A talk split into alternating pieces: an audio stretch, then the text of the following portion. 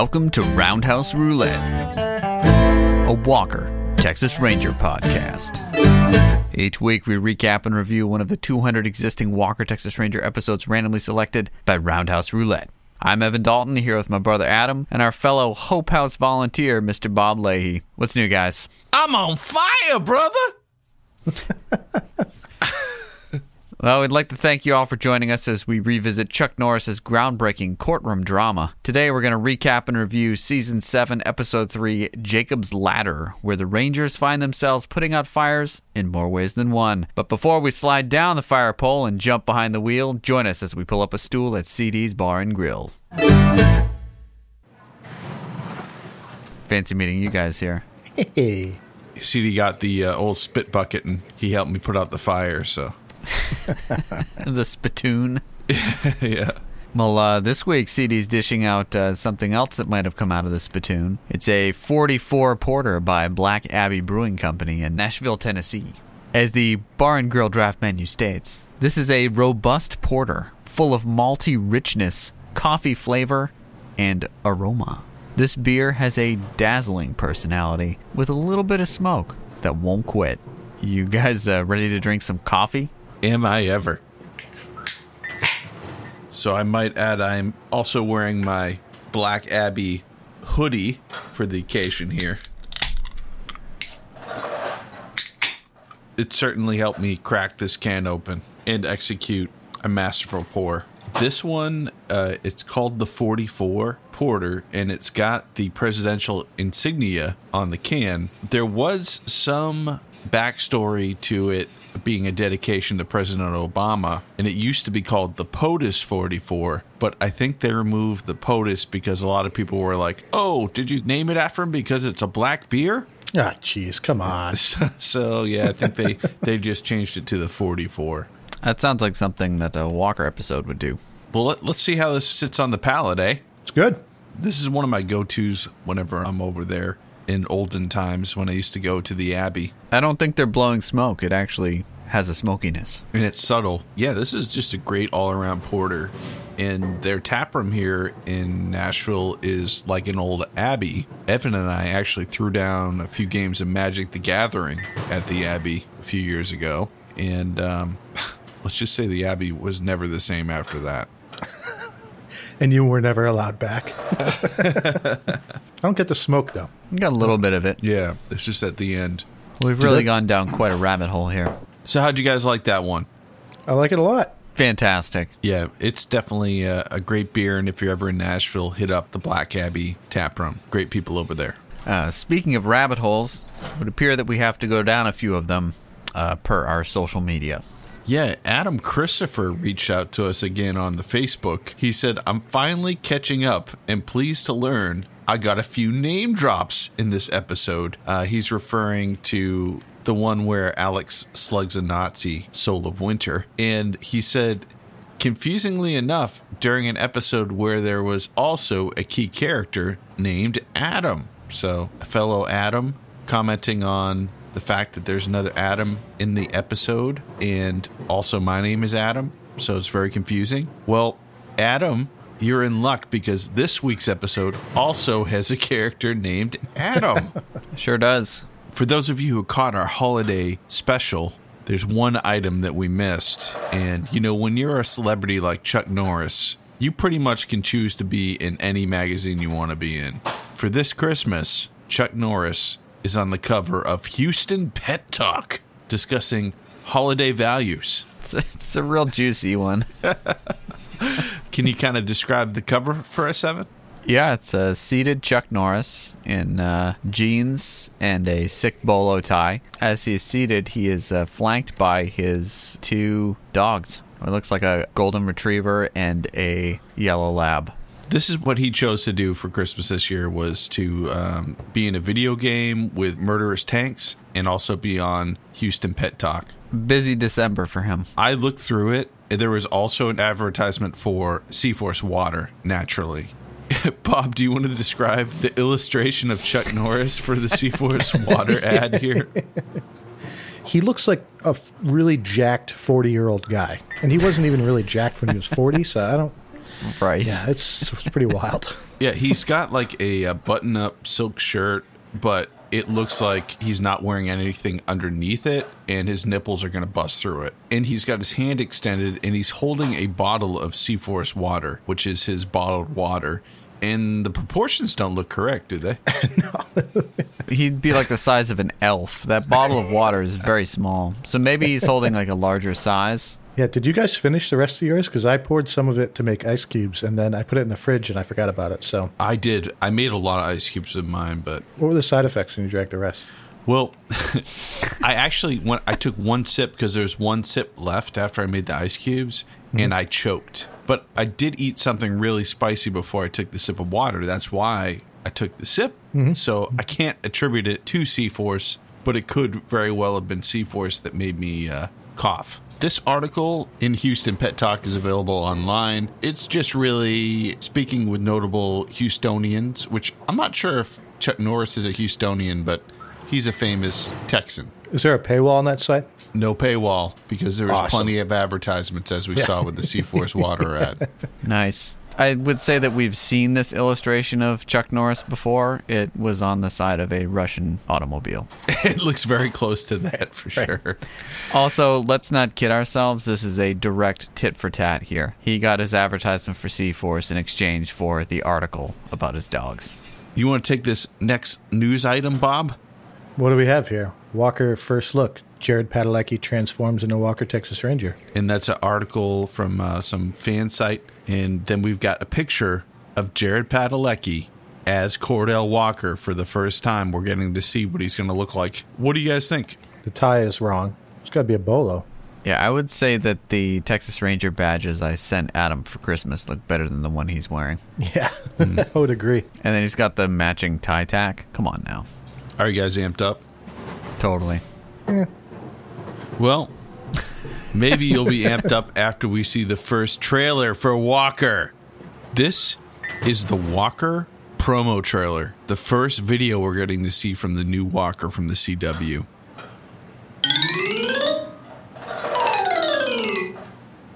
Just out the gate, Evan, what's your response to that trailer? What do you got? I would say that this is not a Walker Texas Ranger show. This is just a show using the name Cordell Walker, and that appears to be the only similarity. The biggest difference being that this show apparently seems to have some sort of thread that runs through every episode. Whereas, like, the original Walker Texas Ranger is episodic and each episode stands alone. That's the reason why we can run this podcast the way it is. Randomly selected by roulette. Yes. That's correct.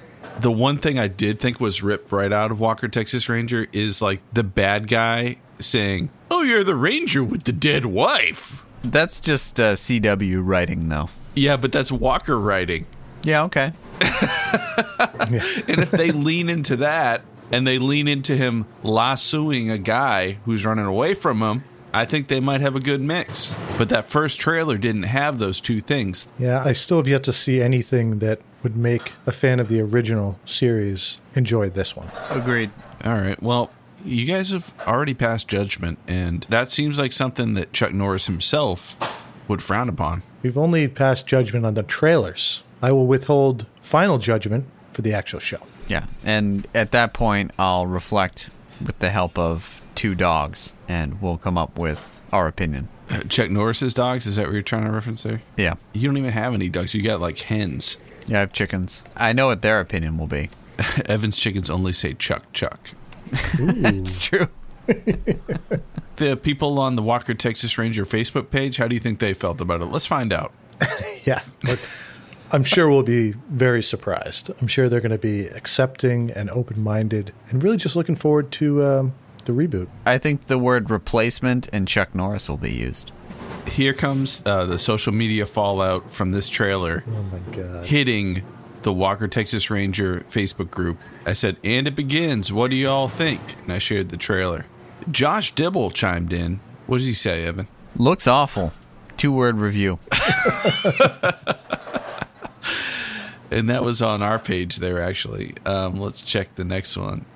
Carol says, so he doesn't mind pretending to be Walker, his wife dying and his kids coming. He needs to change the name. He doesn't know how to be Walker. Give it up. I don't won't watch it because but just seeing things on it, he's not the brightest on the totem pole. That's a long sentence. Yeah, that says a lot. We'll just leave that there. There's Yeah. no period, so it's still going on somewhere. Yeah, Lita Kent says no way. Linda Smothers says not watching. Steph Kilgore Deffenbaugh says nope. Rebecca Kiri could never compare to Chuck Norris. No way, won't watch. What does David Marshall say, Bob? WTF is this? Please tell me someone was drug tested before they approved this. Seriously, what are they thinking? Walker wasn't about ghost hunters and the paranormal. Evan, what does Jeremy Stevens say? Green barfing face emoji. First off, CW called it original. Hollywood clowns. And Paula says there's only one Walker. So not a lot of support here on the on the Facebook group. But again, CW's probably not going to these guys as their main audience. So I shared this other teaser of it earlier. Uh, Amanda Collins says, "Nope, and don't care. He will never be Walker." And then I wrote, "He may be Walker, but not Walker Texas Ranger." Then our friend Carol tagged in, "This isn't Walker. They should change it. He isn't close to the real Walker or any of the other ones." How many other walkers are there? Were they uh, as lambasted as this guy is? Bob, what does Jeremy Stevens say here? Did he also get a change from a drunkard to being sober? I respect that he grew up liking the show, however. He should have stood up to the Hollywood clowns who will ruin it, like everything else they ruin, with their zero morals and pushing the typical Hollywood narrative. Yeah, we got to get back to our uh, GI Joe pushing the morality at the end of the episode. So every once in a while, I like to chime in here, and I reminded these guys Chuck is Walker, but this is happening, and I'm going to give it a chance. Everyone would complain if they copied it exactly, just as everyone is angry they are making changes. What if Tim Burton's Batman aped the Adam West TV show? What if Gus Van Sant's Psycho was a shot for shot remake? Oh, wait, bad example. Norris is king, but he's got to make mortgage payments too. So, for his sake, hopefully the reboot is a success. And if it isn't, he still wins. Jeremy just wasn't having any of this. What did Jeremy say back, Evan? Tim Burton's Batmans suck, and they could have done a spin off making a martial arts expert his nephew or son.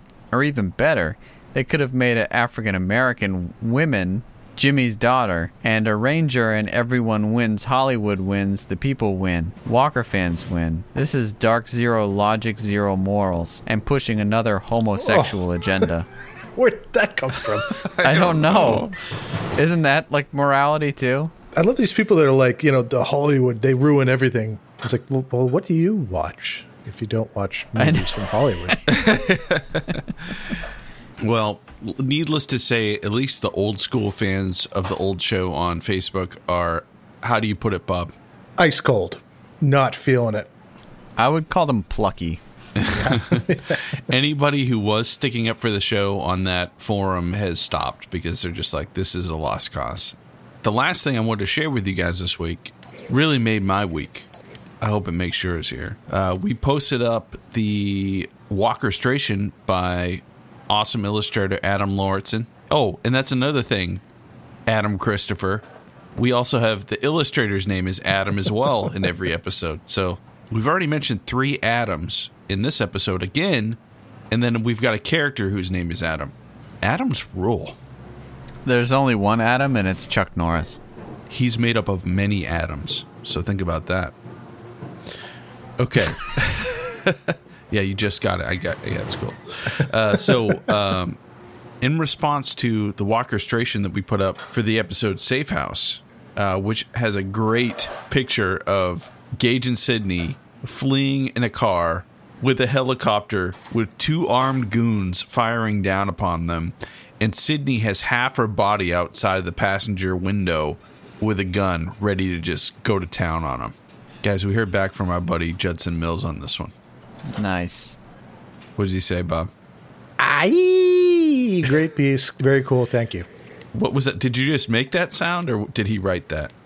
he he wrote that sound. Okay. I, I guess that's the sound of him um, driving as fast as he can away from a helicopter with two guys with machine guns firing at him. So that that would pretty much encapsulate that for me. And for the record, this is the Judson Mills with a blue check mark. So for all those haters out there, Do you actually tag him in these things? Oh yeah. no, I t- he's he's hashtagged it. Oh, Adam, I sh- Adam I is shameless. I'm shameless. Yeah, I, I Completely. tag, I tag it. Yeah. um, so I wrote back. Thanks for braving that helicopter attack. Glad we've finally been spinning some later seasons. Now, if we would only spin that one where you are attacked by a bear. I think Adam could come up with something pretty classic for that one too. Hashtag bear vision. and uh, he liked that back. So yeah, there's a great episode where it's Walker's bachelor party and Gage gets attacked by a bear, and I want to say you never see the bear. It's all like bear vision. So I'm just picturing Adam illustrating something with like two paws in the foreground. That made my week. All right, well, we got a lot to cover this week, so let's get into it. If you're watching along at home and don't want any spoilers, hit pause and watch season 7, episode 22, Jacob's Ladder, and come back to us. Welcome back. Let's dig in, boys. This episode originally aired on May 15th, 1999. That was my birthday. And opens on a body bag. Yeah, pretty grim cold open. It's kind of like a, a CSI episode or something where there's just a body bag sitting there. And then a uh, witness, Hannah Sanchez, is recounting what happened to the assistant district attorney who just happened to be there, I believe. I got a lot of problems with this Hannah woman now. Uh, yeah, I definitely do too. I'm curious what your issues are. Well, first of all, I don't think she's of any sort of Hispanic descent, yet she is speaking with a really bad fake Spanish accent. And, she, and her getup is like Norman Bates' mom. Yeah, so this woman is played by a woman named Anna Navarro. And uh, Anna Navarro's IMDb page goes back to the mid 60s, but none of her roles are particularly substantive, such that her role in Walker, Texas Ranger as a secondary or tertiary character is listed as one of her major achievements. Oh wow, okay. But she's had work since the '60s. Good for her. Uh, this was her last role. Is she alive? No, she passed away like eight years later, but it's this was her last role. This is her swan song. That's also a Walker episode. she's putting on this weird accent where she just like drops random consonants. It's more like a caveman accent than any sort of language accent. It's very weird.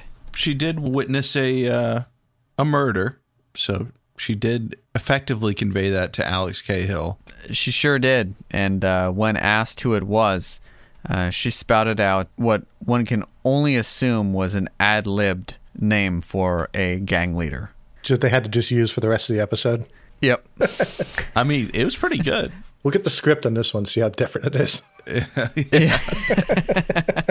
Yep. The guy who gunned someone down in cold blood in the streets' name was Loco Chavez. And we saw a little flashback there where uh, Loco Chavez uses the famous Walker Prop Uzi. The squirt gun Uzi. He gets out from his fancy, I don't know what it is. It's like a lowrider convertible Buick or something. And uh, guns a guy down in the street, which happens a lot in random suburban neighborhoods. Definitely in the outskirts of the Dallas metropolitan area. and uh, you know he very quickly uh, looks around to make sure no one's peering through the uh, curtains It's not just Hannah Sanchez, but we also see a neighbor across the street witnesses as well. So it wasn't just her.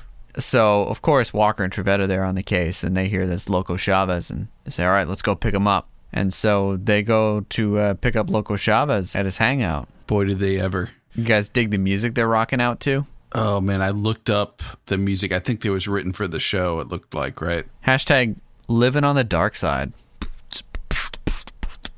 Living on the dark side. living on the dark side Oh yeah, it was like oh, I forgot. Yeah, so it was kind of like a really terrible rap over like a uh, a drum loop. Yeah, I mean it's, it's no Saturday night balling. So yeah, they go to pick up this guy, and he's full of you know all this bravado, and he's like, you know, last time they had a witness, but the witness never showed up. He's just like admitting to witness tampering, but no one's picking up on that. They just bust him. And he has like this awesome grin when he's saying it too.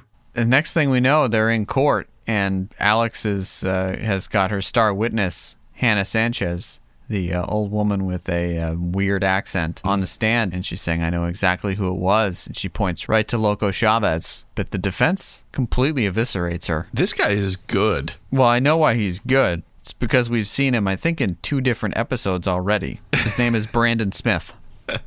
Yeah, I recognized him for sure. We first saw him driving a sick white 10 year old Lambo. Oh, right. Oh yeah, yeah, yeah. Way back. And then we saw him as the accountant for some crime boss. She ID'd him on the stand, and as we mentioned, this lady's kind of old. And he goes up and he says, "Oh, I see you've been fiddling with your glasses there." And I also have a record here showing that you recently got your prescription updated after the events that you just testified for. How would you even be able to ID somebody with such terrible eyesight, you old bag? She gets very flustered. Alex is watching her case fall apart right before her eyes. Even if you can't see someone's face, you can see the vehicle that they're driving. And if it's a vehicle that's as ridiculous Yeah. and obvious as the car he drives, and it only seems like he uses it, uh, it would seem like that would tie him pretty closely to the murder. Yeah, but he could be like, well, you, no, you, you got to try on her glasses, Your Honor. She's not going to even be able to see if there are tail fins on that car or not. She can't tell the difference between a 64 and a 66 Chevelle. One thing I did notice from the previous scene, though, is that, uh, when they picked up Loco Chavez, they were in the pickup truck, and I never thought about this before, but when they go pick up witnesses or arrest people, do they ride up front between the two of them? Well, if this were season two, he'd ride in the back. But Yeah. uh, it- well, if there's one thing we've seen in this episode and in previous episodes, but particularly this one, it's that um, the uh, gang that Loco Chavez is the the mastermind behind, which is the uh, the Fire Lake Bloods. One of their things is let's see how many uh, Fire Lake Bloods we can fit in a car. yeah, no doubt.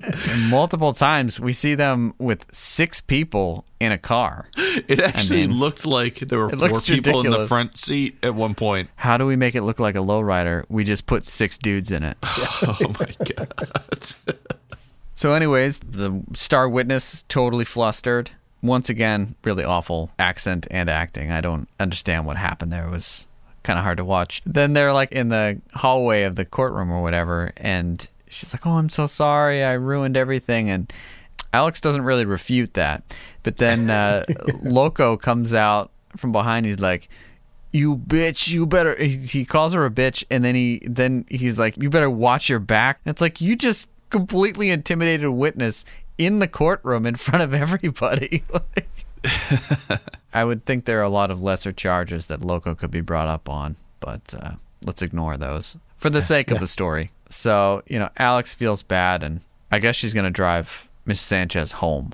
But uh, we'll get more to that in a second because we're going to do a hard transition and uh, zoom in on a complete and total non sequitur of a children's field trip to visit the firehouse. And now, Evan, you and I have gone on such field trips with the Boy Scouts. So this is exactly like any Boy Scout troop going to like check out a firehouse. Except these firemen, it's almost as if they're like getting ready for a photo shoot for sexy fireman calendar or something like that. Oh, definitely, yeah. This this grade school teacher's like, "Oh, we're going on the field trip to the firehouse."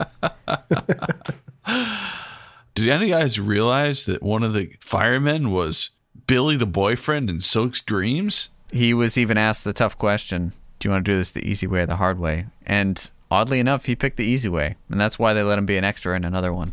Well, he was a good fireman, but he didn't really have many lines. Yeah, they basically put on like a it's like a vaudeville routine. He's like, we don't just do all the cool stuff. We also do really boring stuff too, right, Jimmy? And the and the the other fireman's like pretending to sweep, and then he pretends to trip, and all they're like, oh. And all the kids laugh except one really sad looking blonde boy who happens to be named Adam. And Adam is the son of the over enthusiastic, hot blonde firefighter. We should also say that this lead firefighter, whose name is yet to be revealed in the episode, I will say, but he's played by John Schneider, who plays uh, Bo Duke in the original Dukes of Hazzard. for the original viewership of Walker, he's a a real guest star. Yeah, most definitely. But yeah, he's the father of Adam, and Adam thinks that anything to do with firefighting is stupid. Mainly because his dad never has enough time to spend with him. It's really sad. Yep, that's what it comes down to. They're about to uh, show everyone how the fire engine goes when they get a call. The call is actually to go into um, Hannah Sanchez's house, which has been um, firebombed by the Fire Lake Bloods. They are very much in keeping with their name. You know, a lot of people like to shoot things up. Some people like to uh, lay bombs. We see a lot of C4 in this show. What's the weapon of choice for the Fire Lake Bloods? Oh, that would be the Molotov cocktail. and uh, at this house, uh, when they throw it in there, it does seem to explode like the house had like compressed gas inside it. Yeah. Su- suffice it to say, uh, Mrs. Sanchez forgot to turn off the stove when she left for, for her Yeah. court date. it certainly looked like it. but when they're prepping it, I can't remember if it's this. I think it's the second scene when they have the the Molotov cocktails, but they literally are lining up Molotov cocktails like they're just like sodas. They've got like twenty of these things loose. Yeah, you know, they crush some beers, then fill it up with gasoline and toss it at some places. You Yeah, know? some oiled do rags and done. Now, I think it was this explosion, but it almost seemed like this explosion took the stunt doubles by surprise, too. Because the house blows up and then glass comes flying towards them. They look legit surprised, and the glass even gets, I think, into the getaway car. If you watch it, it looks like it kind of got out of control there. Oh no! Uh, in keeping with their um, with their mo, they were seen by many people doing this because they're just walking up in broad daylight up someone's walkway with a flaming Molotov cocktail. Just having a few sodas. Yeah, yeah. You've heard of the flaming mo, right? So yeah, the firemen all show up, and you know they're putting out the flames, and this is exactly when uh, Mrs. Sanchez arrives home, driven by Alex. Yeah, the bad acting commences. My house Continues, I should say. Oh no! and Walker and Trivette show up too. And uh, this is when we find out that the uh, sexy fireman is also hashtag old friend because his son acted out and has to do community service at the Hope House, which is one of the many charity causes of Alex. But yeah, they put out the fire, and we zoom back to Adam at home playing some version of Doom. you It's know, a like- violent video game. like angsty kids. He's acting out. He's got problems. He plays violent video games. And uh, his mom somehow knows that her husband's going to be on TV on the live news broadcast. And she's like, Your dad's going to be on TV. He's like, I don't care. That's stupid. Mom gets her way, anyways, and turns on the TV. And he's interviewed by the newscaster there in very odd form he calls out the cowards who lit this house on fire he tells them that they must be really big men for trying to make an old woman cry it's like i'm pretty mm. sure they were trying to do more than just make her cry but Yeah, we're talking about the Fire Lake Bloods here, yeah and i should also say that the fire lake bloods are also watching tv and they saw this newscast, yeah and they saw this hunk of a fireman just call out the Fire Lake Bloods as a bunch of pansies. They're not going to let that slide. they're not even Loco Chavez, these bad guys. They're like his henchmen. You know, they don't like being called out. So then we see that there's actually drama at home too. What's the name of the fireman? They they reveal it. We don't know it already. No, we don't. We don't. And we don't know his name because his name is Jacob. Like And the he- title. and he's and and he's the namesake of this episode. Okay, um, okay. Episode being named Jacob's Ladder. And get it? He drives a ladder truck. Oh my god. Well, Jacob walks into the house. His son's angry at him because he had to turn off his video game. He probably didn't even have a chance to hit save before his mom switched it to the local news. It was probably a Genesis game, so we couldn't even save it. So terrible. Essentially, the son blows up on him. He's like, I hate you. And Jacob's like, It's okay to hate me, but we need to go do community service. you can hate me, you just have to respect me. Seemed like a weird thing to say to like a 10 year old.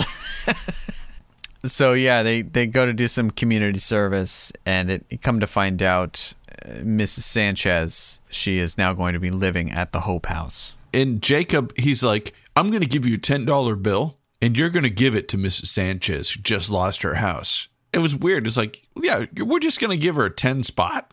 Yeah, that ought to soften the blow a little bit. Help ease the pain. Her house just got firebombed. It's all about the Hamiltons, baby.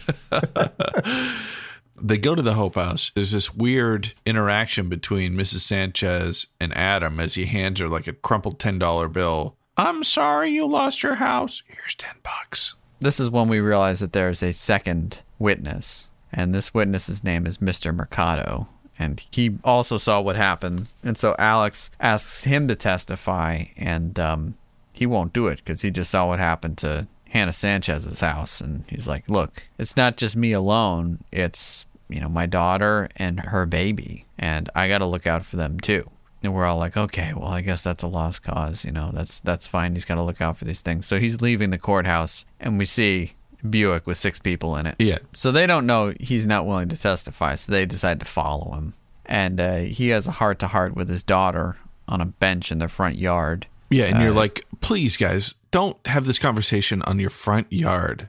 Yeah, it's just kind of awkward and weird, but she basically, you know, convinces him that he should do the right thing and, and testify. And uh, then she's like, Oh, I've got to go to the store. Why don't you watch the baby while I'm gone? And then she leaves. And then we assume something bad's going to happen. But we don't really see what happens because, cut to Walker and Trivette hanging out in Walker's truck, waiting for a sting to commence.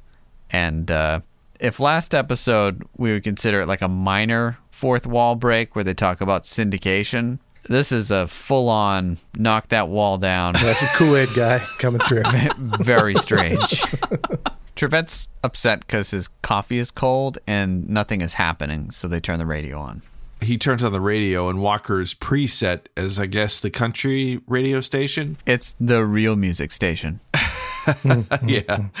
And it's literally playing the theme song to Walker, Texas Ranger. Yep, and they sit there awkwardly listening to it for a few seconds. and as the viewers you're like is this happening right now and they let it sit for a little bit and then Trivette's like mm, i don't know about this then he kind of like switches it to another station and it's like what kind of music Oh, it's like Walker music director caliber music in the soul category. chuck norris is kind of like dude i'm chuck norris and i'm driving you're not so i'm going to listen to my music he puts it back to the walker texas ranger theme song they let it play They let out it play for a bit. Yeah, it's a real uncomfortable time. And at the end of the song, it goes boom, boom. We we know that pretty well because we're always using the. And Walker taps his fingers to the hits on his steering wheel. Boom, boom. it's almost like he's heard it before. And what does he say to Trivette to combat his music, Evan? He's just like, that's real music or something. Yeah, he's essentially saying that his performance of his own theme song is real music. Now that's what Walker calls music. You also learn never touch Walker's radio. Especially not when his own theme song's playing. Yeah. So Chuck Norris exists in this universe, and we'll encounter it at another point in time where they talk about Chuck Norris in an episode. I, I remember this distinctly. Oh my gosh. Yeah, it's pretty pretty ridiculous. But uh, this is just a straight on fourth wall break. They listen to their own theme song while waiting on a sting. And Trivette's not digging it. It felt just as icky to him as it felt to the viewers. Well, you know, just when we're feeling really uncomfortable, the sting actually takes place, and uh, they have a pretty massive firefight. So let's get in on the action. What happened, Bob? A uh, bunch of people start shooting. Lots of crazy sound effects. Uh, some guy tries to get away in a van, so obviously Walker jumps onto the side of the van, holding onto the window as the van's driving away. And uh, yeah, meanwhile, all the other guys are shooting each other. Eventually, that van hits some empty boxes, which I guess we're supposed to believe stopped the van, but it Oh, didn't yeah. stop it fast enough where Walker fell off. He managed to hold on the entire time. It was probably the weight of Walker hanging onto the side of the van that slowed it to a stop. Those tires just didn't stand a chance. I'd buy that. Yeah. He can be as aerodynamic or generate as much drag as, as the case needs. His beard is kind of like a bird's feather. Very much so. so, here's a philosophical question for you guys. This is in the context of Roundhouse Roulette here. As far as our stats go, should I consider this a fight? No punches are thrown, it's just it's a firefight. Right. A gunfight. Yeah. I think so. Yeah, because this is one more fight than in the neighborhood. So You know, usually it's not an issue because in most cases when it's a firefight, it kind of turns into a fist fight as well. So that's not really a question. But in this one, there really wasn't much martial arts. The only martial arts were when Walker kind of bent the guy's arm with his gun to point towards him. But that was basically it. All right. yeah, Okay, just want to clear that up. So at the fire station, they're playing poker, you know, as they're wont to do, and uh, they get another call. Ladder 72 busts out of the fire station and ends up at um, Mr. Mercado's house, which is another blazing inferno. and now this time he's still inside along with his granddaughter, and his daughter's out front like screaming bloody murder because her father and her daughter are, are stuck inside in this fire. What's going to happen?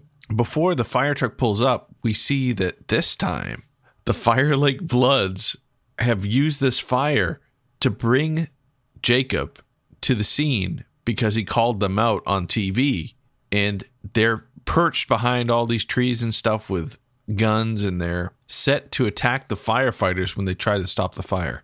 Now, everybody knows that Dallas only has one ladder house. So they just knew that that, that Jacob would be on patrol for this one. So Well, it's the same neighborhood, so it's got to be the same territory. So sure. But they all they knew he was working that day. Yeah, there's they no had way like they an knew that. informant that was like, "Oh yeah, he's on. Light the fire now." They could have seen like his car at the fire station. We don't know. Uh, someone trailed him. We have to give him this one. Okay, all right, all right. we are talking about the Fire Lake Bloods here. Yeah. Right. They they have their act together. So ladder 72 arrives at the fire, and then immediately they start taking fire, and Yeah. they're very much under attack. For a while, you're like, "Wow, are they gonna get just wiped out here or what?" And I kind of hit pause, and I said, "Okay, I'm calling the rest of the episode from here on out." And this is what I said. I said, Jacob gets injured, but he doesn't get killed. We're going to have a hospital scene. And that's going to push his son to have sympathy for him and hence turn the relationship around for him at the end of the episode. But Jacob, kind of the leader of the firefighter, says, Hey, pull, pull back, pull back, pull back. So they were just about to stop the fire and potentially save the baby and grandfather, who's a witness, but they decided to pull back because they're being fired at by a gang, which I would assume doesn't usually happen when the fire truck pulls around. And they kind of pull down the block to kind of regroup for a second. Yeah, but they only like back up like 50 feet. Just enough for Walker and Trivette to pull up in their bulletproof Dodge and to say, We'll cover you guys. Come on, let's go. And I would say what follows is one of the most bizarre sequences I would say the show maybe has ever had.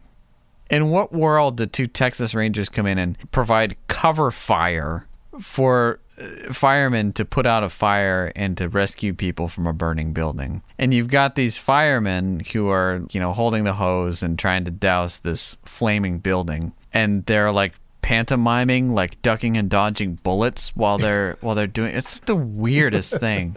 And like walker and trivette are doing the classic oh we're in a firefight thing. So they're just kind of standing there and occasionally just like popping off a shot or something. So two of the firefighters go into the house and they find the baby and Jacob says, "Hey, take her out, take her outside." So the other guy takes the baby outside. They get the baby to breathe and it's like, "Okay, baby's fine. Let's see what Jacob's doing back in the house." It's every every room of it's smoldering. And he finally finds the witness grandfather there and he is out and he starts trying to pull him towards the front door in order to save him. It's kind of labored and and everyone's like, "Hey, where's Jacob?" And as a Walker viewer, you're like, "All right, this house is about ready to freaking explode." So we know what's going up. He's gonna pull the guy out before it explodes, Just in time. just in time. Why would the house explode? I mean, I know it's on fire, but yeah i i'm i am not sure yeah because the first house that they blew up exploded pretty much immediately. yeah This house is more of a slow burn, but then of course exploded right after the guys got out of it. Well, you know, hmm. true to their form, the Fire Lake Bloods knew that if they lit a few extra Molotov cocktails, it would just blown up right away. But they used just the right amount of Molotov cocktails so that they could lure him there to try to kill him, and they needed that extra time for him to actually get out of the truck and all that stuff. So they timed it perfectly, really. Uh, we're giving those guys a lot of credit. I think these guys need a lot of credit because what happens next is pretty ridiculous. Jacob pulls Mr. Mercado out, and everyone's like, "Oh, there he is, there he is!" And they just pull him out, and then the house blows up behind him. Of course. You know, and we're like, "Oh, he made it, he made it." But you know, me, I'm like, Jacob got out of there. He's not injured. so there's great fanfare around Jacob, and everyone's all happy for a couple seconds, and then they're like, "Look out!" And there's a gang member on like he's like crawling down on like the neighbor's roof.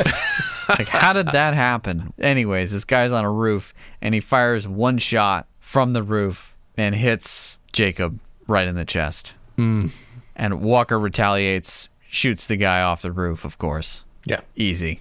But uh, the damage is done. Jacob is rushed off to the Purple Hospital of Doom, where miracles happen. And yeah, family meets them there. It's uh, pretty touch and go. It's classic uh, Purple waiting room stuff. Yeah, we're we're not sure what's going on here. We're only doctors. Alex is there and she's like, Someone must have seen something. You have to find somebody who can tell you what happened. At this point, I'm thinking, yeah, two Texas Rangers just witnessed attempted murder uh, right there. So I would think you'd be able to bring all those guys in. Doesn't make for good TV though. sure.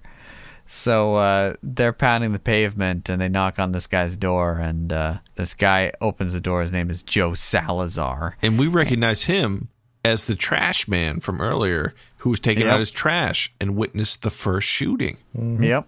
So we have seen him before. We know he's a witness, but uh, he's like, nope, haven't seen anything, ha- haven't seen a thing. And he closes the door, and Walker and Trivette are like, he seemed nervous, a little too nervous. and then we see inside his apartment or in, inside his house, and the the the gang's in there, and they're like, if you'd said anything, we would have killed you. And then immediately Walker and Trivette are on the gang members, beating them up. Did they kick the door in or something? they must. Yeah, they're like, ah, we knew he was a little too nervous. The gang members must be holding him hostage in his own house to make him squeal the way they want. yep. yep. Imagine if there was just him in there and they just kicked down the door. He'd be like, We're not, "What, dude? I, t- I told you, I just didn't making lunch. What are you doing? we're not taking no for an answer. so, since the Rangers saved his life, he's like, okay, I'll testify. Thank you. Uh, cut to him in court, and after seeing a gang member in the court drawing his finger across his throat, Joe Salazar loses all bravery whatsoever and uh, lies on the stand. And I was expecting the first witness to lie on the stand. I wasn't expecting it to be her eyesight that would get get the uh, bad guy out of it. But so they're changing it up. You would think someone like the bailiff or the judge would see a guy pantomiming slitting someone's throat in the courtroom. To, but, to his uh, credit, it was really subtle the way he so, did. it. so subtle. So he's probably front row, just like mm, judge is looking right at him. Yeah, it's like the four. He's like trying to get the guy's attention. It's like the fifth time he's done it. so you know, he lies under oath. Alex is kind of like, "This is not what you told me earlier." She's really flustered. Yeah, Loco Chavez off scot free. Back in the hospital though, uh, still touch and go with with Jacob. And um, Jacob's wife is all like, Adam is really taking it hard. He said some things that can't be unsaid. Walker's like, well, you know, I'll do what I do best and, and parent, even though I'm not a parent. And Walker Um, does your job better than you. Yep, exactly, exactly. He goes on over, and Adam's all like, "Is my dad going to die?" And Walker's like, "Only God can answer that. Maybe we can talk to him." It's prayer time. Hashtag power of prayer. it is a power prayer. And again, whenever they mention God, the shot's on Chuck Norris. Yeah, that's no accident. No, no. Did you guys think the guy was going to wake up right after they started praying? Because I I was, was pretty waiting sure for it was the yellow happen. light to start or Yeah, something like yeah. that, you know? Miracles happen at that Methodist hospital. I'm telling you. So yeah, I was like, man, maybe something like that'll happen. But instead, Walker kind of guides the conversation to have Adam realize that his dad really is a hero and that we all try to do our best. I guess it's the next day. Adam is volunteering at the Hope House, and it's his last day of volunteering. He's all like, Miss Cahill, after my community service hours are over, is it like okay if I still help out? And she was like, We'd love to have you volunteer. A warm moment for all of like two seconds because we see outside Joe Salazar, the guy who lied on the stand, nervously walking down the street. And he's nervous because there'd be six guys in a Buick cruising behind him. Yeah, with some open cocktails. Yeah That's true. right? I mean, they're not. They're just they're either in the back trunk with like just like lined up with Molotov cocktails because they do show a shot before all this of them making them. Yeah. and there's like a whole table of these It's like, like, arts so, and crafts time. so yeah he's running up the street and, and why are they still after him Yeah, because he's a witness. I don't know. I guess they're like just trying to snuff him out because they know he's a witness. But and he was going to testify once. so Yeah. yeah So, you know, like any sane person would do, he knows that murderous thugs who light things on fire are chasing him. So he runs into a house for charity. He runs into the Hope House and says, Yeah, what a dick You move." guys have to help me. These guys are after me. They're trying to kill me. So everyone in there springs into action. They get all the kids in the back of the house. including Hannah Sanchez whose house was already burnt down once and now potentially the house that she's living in the Hope House might be the same fate she's got to get better friends Yeah. it it absolutely never pays to be an old friend of Walker. But uh, yeah, so they just pull up and they do what they do best. In broad daylight, they just start chucking Molotov cocktails at buildings. And uh, one of them connects through the window and lights the carpet on fire. But uh, Adam springs into action. Cool as a cucumber. That kid, he grabs the fire extinguisher. He snuffs that thing right out. yeah just like his dad he's a Yeah. little fireman Yeah. And uh, you know, Joe Salazar, the guy who was being pursued, his plan actually works out because if you're looking for help, you find Alex Cahill because uh, Walker and Trivette, they're never far away. And uh, the second Molotov cocktail does not make it through the window. It's actually the victim of a pseudo super shot, I would Yeah. say. I was say, is this a super shot? so Walker shoots it out of midair No, he shoots it out of a guy's hand. oh And then there is fire, so like that's sort of like a super shot, right? No, a real super shot, it would have exploded in the guy's hand, and then he would have like caught fire. If this were like season two, I think that would have happened. The quality control in these Molotov cocktails is not very good. Right. Because in the first house, they threw one in the front window and it blew up the house completely. yeah This one, they threw that one in the window and it had a fire maybe about a foot in diameter on the carpet. So I don't know what they, they have different grades of gas that they're using or. Yeah, Adam's uh, fire extinguisher that it was one of like the mini ones too, so it Yeah. was pretty easy to put out. they're really slacking but you know they were shaken up they almost lost their leader so So uh, Walker and Trivette they show up, of course, shoot the Molotov cocktail out of guy's hands, and then kick ass on the front lawn of the Hope House.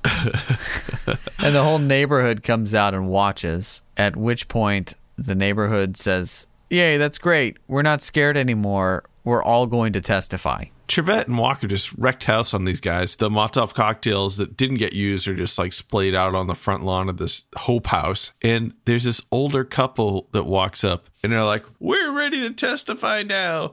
And the old guy holds his wife and she just puts her head down on his chest as if, like, oh, it's all better now. It was the cheesiest thing I've ever seen. Yeah, there's nothing like a good uh, Texas ass whooping to make you want to testify. That's for sure. I guess the moral of the story is when communities stick together, you can put out a Molotov cocktail. Yeah, I guess.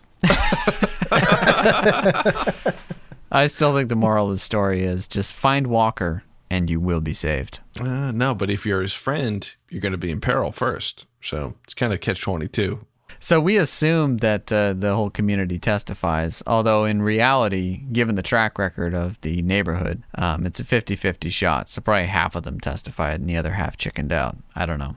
Given the benefit of the doubt. But we don't get to see a satisfying court scene at the end. Instead, we get a medal ceremony. Kind of like a Star Wars style medal ceremony. The firefighter who rescued the baby with CPR, we see him get a medal, and we're like, wait, wait, wait. Where's Jacob? There's his family. There's Walker and Alex. Where, where's Jacob? Oh my goodness.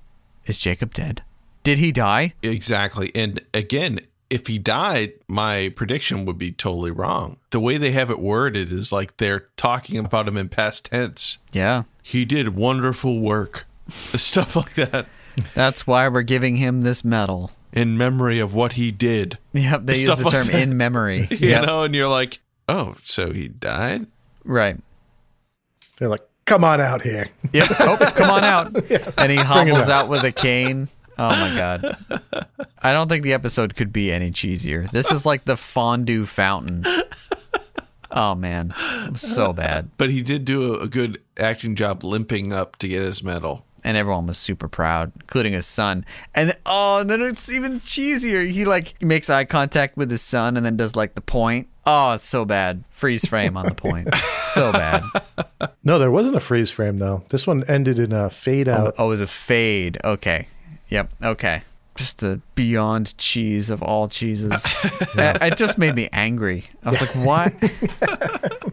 why is he hiding behind a fire truck? Like, why? Why is he not sitting with his family? Yeah, yeah. made usually no sense. They have people sitting and they get up. You know, they're sitting with everybody else. But he was like, yeah, hiding behind a fire truck. Just need to make that entrance, I guess.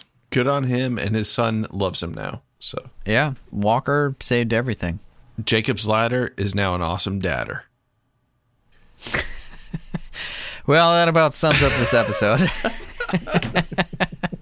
We'd like to give a shout out to our friend and collaborator, other Adam, Lauritsen, who's been drawing the amazing Walker Walkerstrations on our social media. Can't wait to see the one he does for this. Be sure to check out his other art on Instagram at AdImagination When we come back, it'll be time for us to each rate Jacob's Ladder on a scale of 0 to 10 boots to the face, resulting in our patented Roundhouse Roulette episode ranking complete results of which are available on our website, roundhouseroulette.com. Don't you dare go away.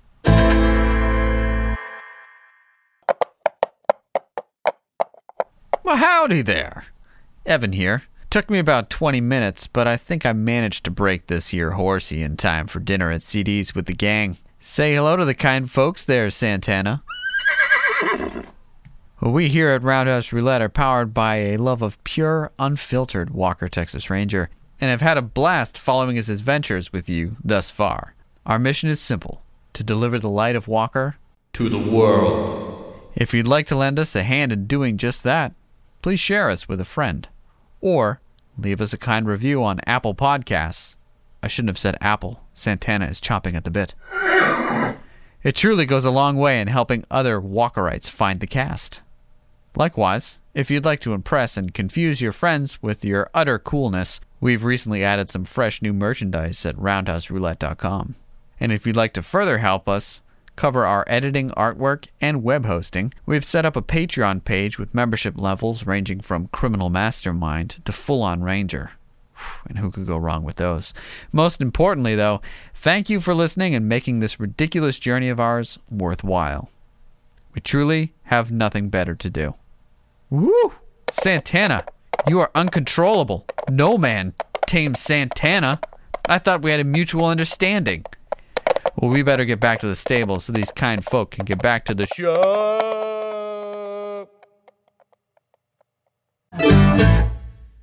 Oh, welcome back. Well, now we have the uh, lovely task of rating this episode. yeah, I didn't like this one at all. You didn't? No, this one was pretty bad. Um, yeah, it focused more on like family dynamic, which was super lame, and there was very little ass kicking. I think the gang was funny, and there was some really terrible acting, but that actually just made me confused. And then uh, their sort of heavy-handed morality was too much to bear. I can deal with heavy-handed morality if it comes with a ton of roundhouse kicks and this one was pretty lame. I think I'm gonna give this one like a like a three. I just don't like it. I'm to give this episode a four. There was a lot of action still in this episode. We weren't deprived of action, even though there was this really weird fireman subplot that turned into the main plot. We did get a good amount of uh, explosions. The gang was pretty ridiculous. And yeah, we had Walker listening to himself sing the Walker Texas Ranger theme song in his truck. So that alone kind of buoys it up a little bit. So I'm going to stick with four. You guys are too nice. I had a two for this one. I'm down with that. Yeah. Never have I found myself checking the time so often as watching this. I'm like, God, when are they going to wrap this up? So yeah, I mean the the high points were definitely the um, the shootout with the fire truck. But I mean that was that was so boring though. There was there was Yeah, no no punches or anything. Right. But the guy on the roof at the end was pretty That was sick. ridiculous, but also Yeah. like where was that guy during the firefight? He, well, he is waiting for his moment. Just the whole idea that they pull up to this fire and then immediately start getting shot at, and then just back up down the street, and then Walker and Trivette just go right in like they wouldn't just get completely mowed down. I just I didn't I didn't get I it. don't think they even had vests on. No, they never have vests on. That's definitely like one of the weirdest scenes I've ever seen on TV is like someone fighting a fire while also like pretending to duck and dodge bullets. It was really Well, weird. firefighters doing that. Yeah. Yes. Yeah. They only had like one take, right? When you're burning a house down. so maybe that maybe none of that like was So when you're holding written. this hose, just do random motions so it looks like you're dodging bullets. And they're like, oh, okay, I can do that. Right. So my theory is that um, there is a reason Gage and Sydney were brought in, and it's so that there would be more action. I mean, we kind of knew this anyways, but what we're seeing now is this is episode 22, so the latter part of season seven, the last season before Gage and Sydney come on. And uh, what we're seeing is that there's very little fighting or stunts from uh, Walker and Trivette. And even the stunt that they had Walker do, he just kind of hung onto the side of a car for five seconds. It wasn't was like him lame. jumping onto a helicopter or something crazy. So they're not really upping things. And interestingly, we've just had uh, two season eight episodes in a row that we gave excellent scores to.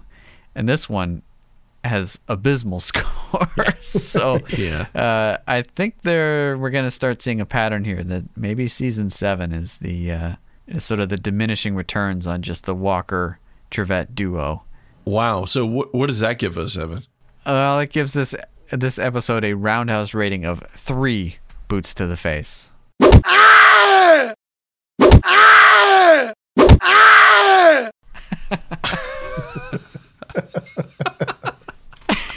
We should we should have to play them that many times. Right? Uh, but what happened when Yeah, it's like seven definitely. point? Oh, then you just sort of cut the scream short. well, I think we can all agree that the Fire Lake Bloods have nothing on the Diamantes. But let us know what you think on social media or by emailing us at roundhouseroulette at gmail.com. When we come back, we'll spin the Roundhouse Roulette wheel and select next week's episode. Bob, you ready to uh, spin that virtual wheel? You know I am.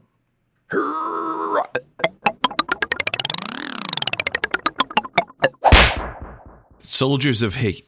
A hate group plans to set off bombs at a racial harmony celebration, and only Walker can stop them.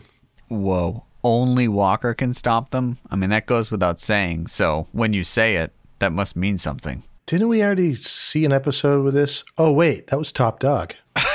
It's true. That's true. Was it a racial harmony ceremony? It was- I think it was. Yeah, Yeah, yeah, yeah. yeah. It might have even been called that. Well, we hope you'll join us too next week when we share our reactions to season 8, episode 19 Soldiers of Hate.